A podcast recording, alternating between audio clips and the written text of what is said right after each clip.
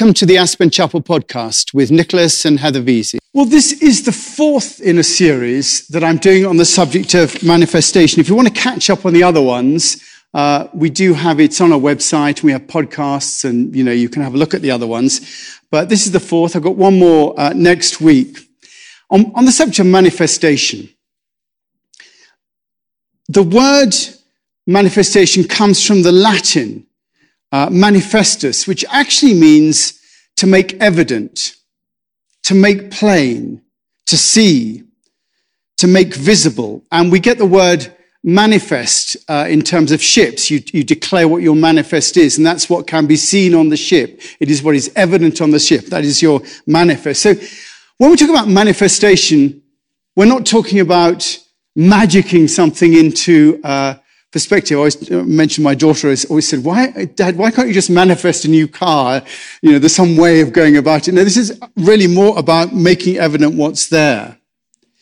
And in that first week, I spoke about the need for us to manifest who we are in a transparent way, showing the good and the bad, the light and the dark, the yin and the yang of who we are, rather than trying present an edited version of ourselves that's only good. In other words, to make plain and evident, manifest who we are. And in the second week, I spoke about, you know, what the world seems to be manifesting at the moment. What is plain and evident are the global problems that exist. The wars, the pandemic, refugees, global warming. And I spoke of the need for us to take responsibility for all of that and to use our understanding and the truth that becomes evident out of our connectedness of all things to make the world a better place, to step into that. And last week I talked a little bit about the way that we see reality, the idea that our minds provide us with a virtual reality of the world based on what's perceivable. And I talked about the importance of expanding our consciousness so as to gain new insights that would otherwise not be seen. I mentioned Schopenhauer's idea that talent hits a target no one else can hit. Genius hits a target that no one else can see. And our role in life, I said, was to expand our consciousness so as to be able to perceive more and to respond to life from a more informed perspective. I think it's interesting that we can often get confused about what we think of as reality. Is reality the way that we relate to things as we perceive them? If that's the case, then the nature of reality is actually defined by perception. And as we saw last week, our perception is actually based on very limited parameters. The mind is really trying to make sense of the morass of darkness that's the universe with whatever senses that the mind can get its hands on to do that. So in trying to identify what's real, using our mind, we're using an imperfect tool to explore the unknown darkness of the universe that surrounds us. And today what I want to do is to look at how we might navigate these inner and outer worlds. What is it that we can be sure of? So we know that our feet are on the ground firmly as we try to manifest, to make evident a true reality to others around us. And it is difficult because we can't be sure what our mind is picking up is actually out there. And is there a difference between what's out there and what's in here anyway? I mean, isn't it all one? The one thing I think that does link everything that's out there and everything is in here is the breath. Our breath is the one thing that links everything. It's the link between the inner and the outer. And it actually makes the inner and the outer one as the breath participates in both. And therefore, I think our breath is the bridge upon which we can stand as we try to navigate our way to a firm reality. It's a firm bridge in that it's always there and we can always come back to it. It's the one thing that we can rely on as being real. And it's therefore, I think, the building block to all ideas of reality. It links the aliveness of our inner world with the aliveness of the outer world. And it's the bridge from aliveness to aliveness. And you know, every religious tradition recognizes that. The Greek word for breath is pneuma, P-N-E-U-M-A, pneuma. And we get the word pneumonia from it, a breathing disease. But in the New Testament, the word pneuma is used to mean spirit. In John chapter 3, verse 5, Jesus says, "Very truly I say to you, no one can enter the kingdom of God unless he's born of water and the Spirit." And the word for spirit there is pneuma. When Jesus was led by the Spirit into the desert, it's the same word, pneuma. Blessed are the poor in pneuma. Blessed are the poor in spirit. God says that he will pour his Spirit in him. Same word. And, you know, in the Greek, the word for breath and spirit are the same. The word for breath and spirit are the same. In fact, the word spirit comes from the Latin word spirare, which means to breathe. So you get the idea. There is an absolute connection between spirit and breath. Our whole concept of spirit and our concept of spirituality is actually founded in the breath. It's seen by the Judeo-Christian religion as the place where God meets us. The whole spirit aspect is that. So our whole concept of spirituality is founded in the breath. And you know, it goes across other religions. In the Hindu scriptures, the Upanishads, it says, man does not live by breath alone. It's in the Hindu, in the Upanishads, not man does live by bread alone. It says, man does not live by breath alone, but by him in whom is the power of breath. So there's a link there again with the spirituality and breath. And the Taoists say the spirit cannot be stabilized by force when the mind and the breathing rest together, then the spirit naturally stabilizes. This is said because mind, breath, and spirit are one. This is still the Taoist. The mind and the breath are manifestations of the spirit. It's an interesting idea that, I think, the mind and the breath resting in each other. And Lao Tzu, who wrote the Tao Te Ching, says, "The space between heaven and earth is like a bellows. Human beings are born by virtue of the energy of heaven and earth. Respiration is the mechanism of the bellows." See, you've got this idea of spirit, bellows, breath, going right the way, you know, through these different religions with heaven and earth and the link, and this being the bridge between the two, the bridge upon which we stand. So when we're looking for a place we can feel the reality of life, it is, I think, to the breath that we must go. Because the breath just is. It's not moderated. It's not a moderated virtual reality moderated by the mind. It's real and true, and it's a place that we can inhabit without question. I think it is aliveness made real. Aliveness is characterized by breath. And when our mind and our breath rest in each other, then we're actually resting in aliveness.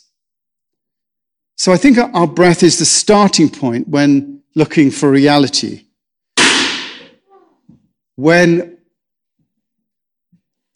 I don't know what that was, but we'll just take that as a moment of aliveness. So our breath is the starting point when we're looking at reality.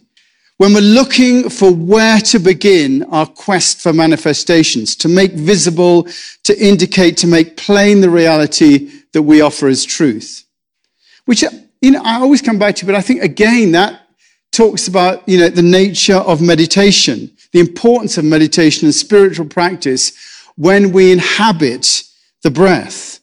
We inhabit the breath and we live in the spirit, opening our hearts, the seat of our consciousness, to receive from that beingness, that ground of all being, that spirit in our breath, from true reality, from that ground of being. And by inhabiting the breath, we open up that channel, I think, to the center of reality, the ground of being, to God. And we receive the insight that we need to expand our consciousness and get the insight that we were talking about last week. Insight literally means inner vision, a wisdom that comes from within. Whereas talent can hit a target no one else can hit, genius can hit a target no one else can see. Insight comes through our breath. It arrives from our inner self. It is the connection to the ordering principle that enables us to expand our minds and our consciousness and to see the target that no one else can see. So our method for manifesting is the method of the breath, touching the spirit that leads to God through breath, the most alive place on earth. And it's this that enables us to see into the morass of darkness that is the universe, to live on the bridge from aliveness to aliveness, all from putting our attention on breathing in and breathing out, and from the mind and the breath resting together.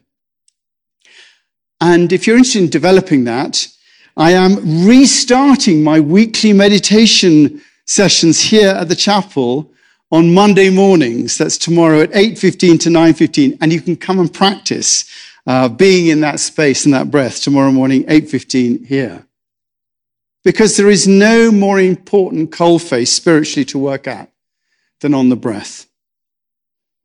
It takes you out of the controlling nature of the mind and opens the portal to allow your heart to be fed and enlightened by the ordering principle of the universe. A focus on the breath teaches us how to love.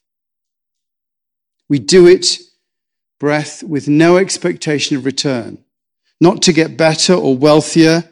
We focus on the breath not to get more enlightened. We do it out of love for the universe, which in turn teaches us how to love.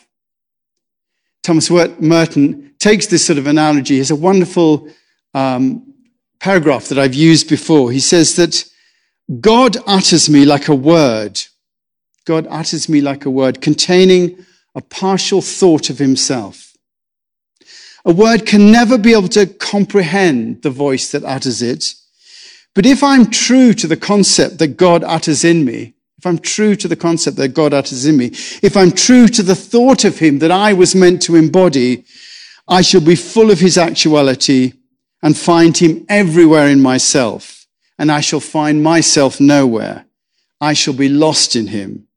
That is, I shall find myself. I shall be saved.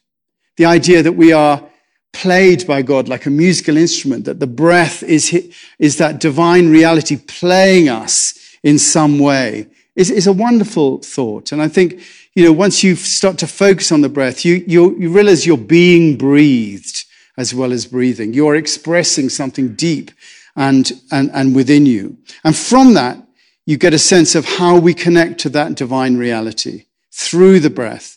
God literally speaking through our breath, playing us like that musical instrument.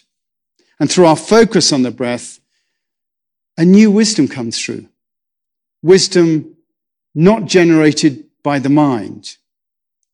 When it says in Romans 5 that God's love has been poured out into our hearts through the Holy Spirit who has been given to us, it's the holy pneuma that's mentioned.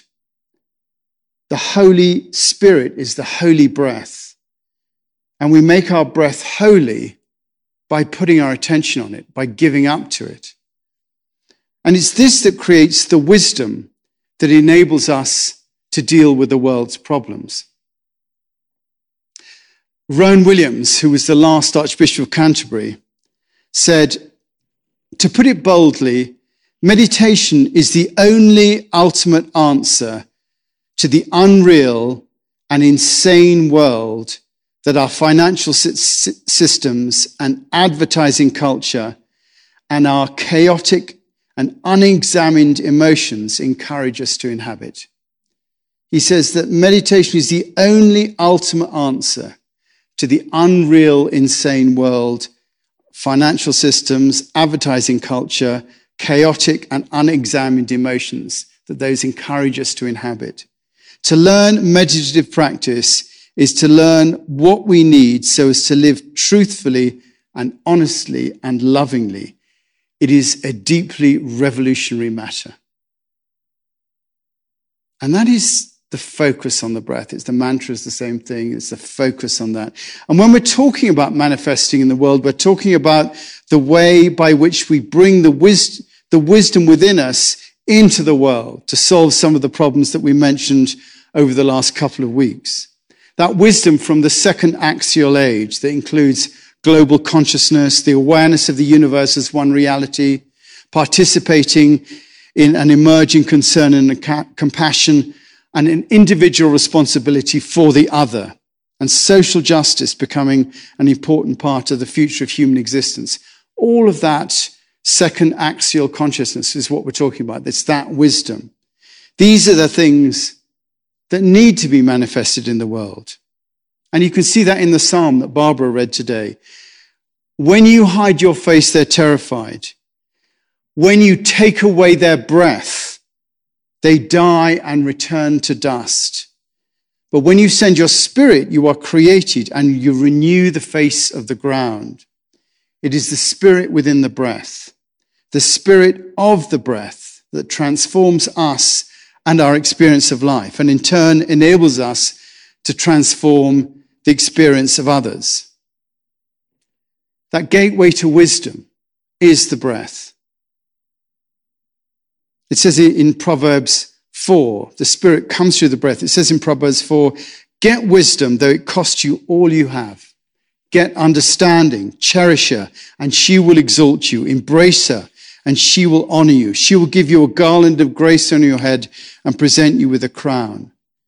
And surely that's what we're looking for wisdom to know what to do, when to act, when not to act, how to read a situation, how to see the true nature of reality, not one that's been dreamt up by our minds with all its prejudices and inconsistencies and judgments.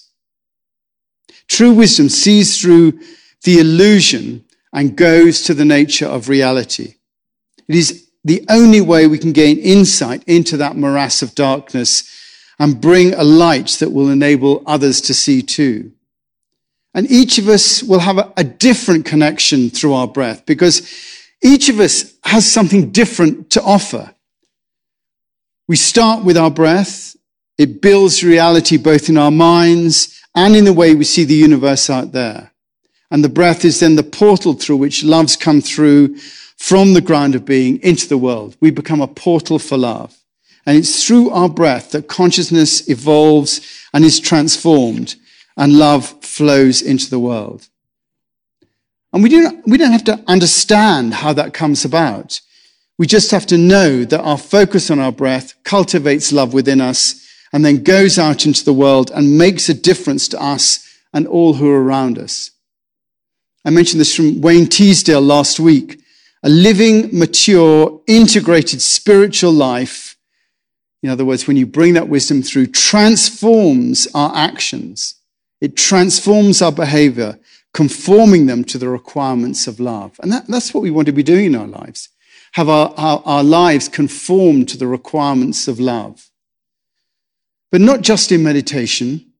The imperative is to have the mind and the breathing resting together at all times, as we work, as we walk along, as I deliver this, as you sit there.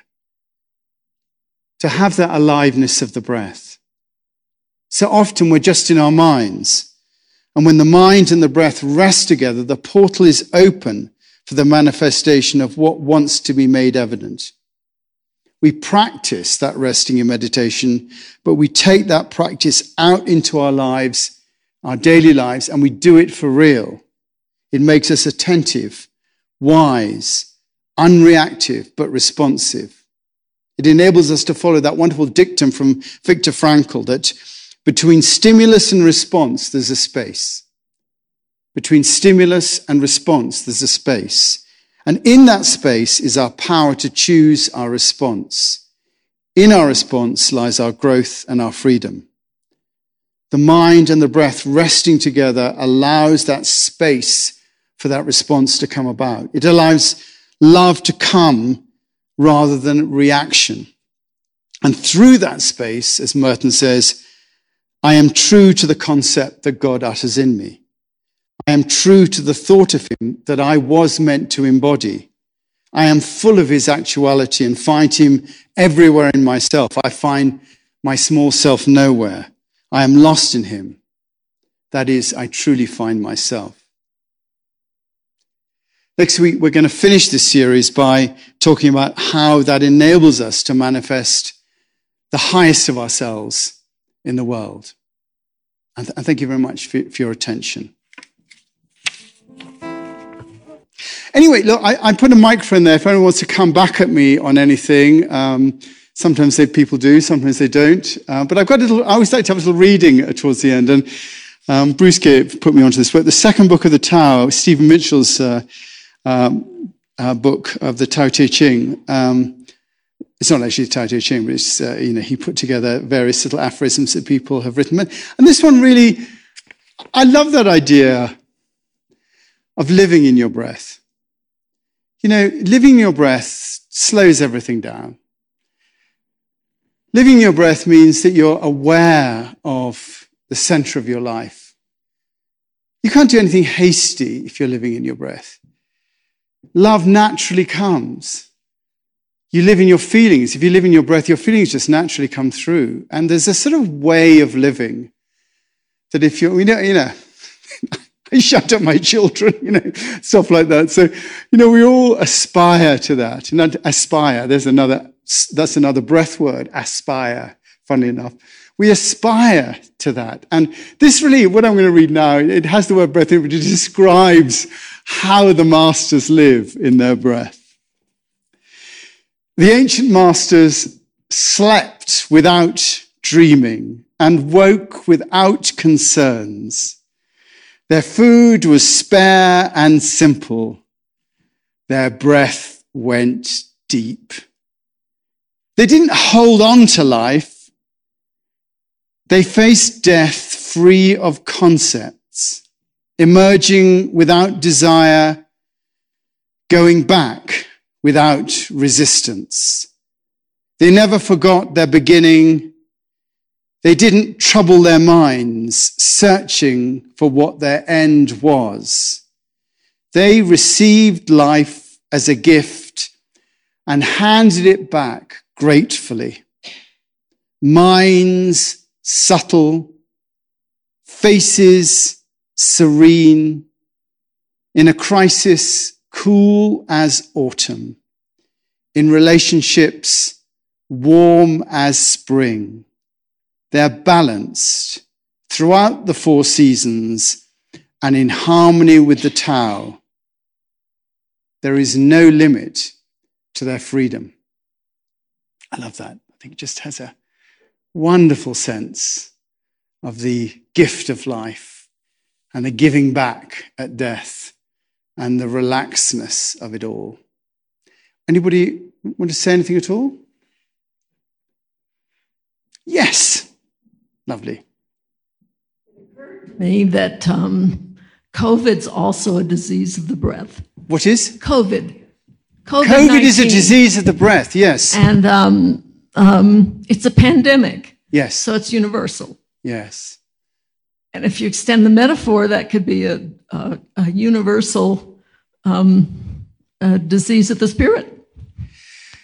It is interesting. If one goes with these ideas that the universe is always telling you and giving you signs as to what to focus on The universe is asking all of us to focus on our breath. It gives us that sign, which is such a great thing to point out. Thank you. It gives us that sign to say, look at your breath. Look at, and the breath is imperiled by this. We have imperiled our breath. We have imperiled our spirit. And that's a wonderful thing to say. Thank you. Anybody else? I'll quit while I'm ahead. Thanks for listening.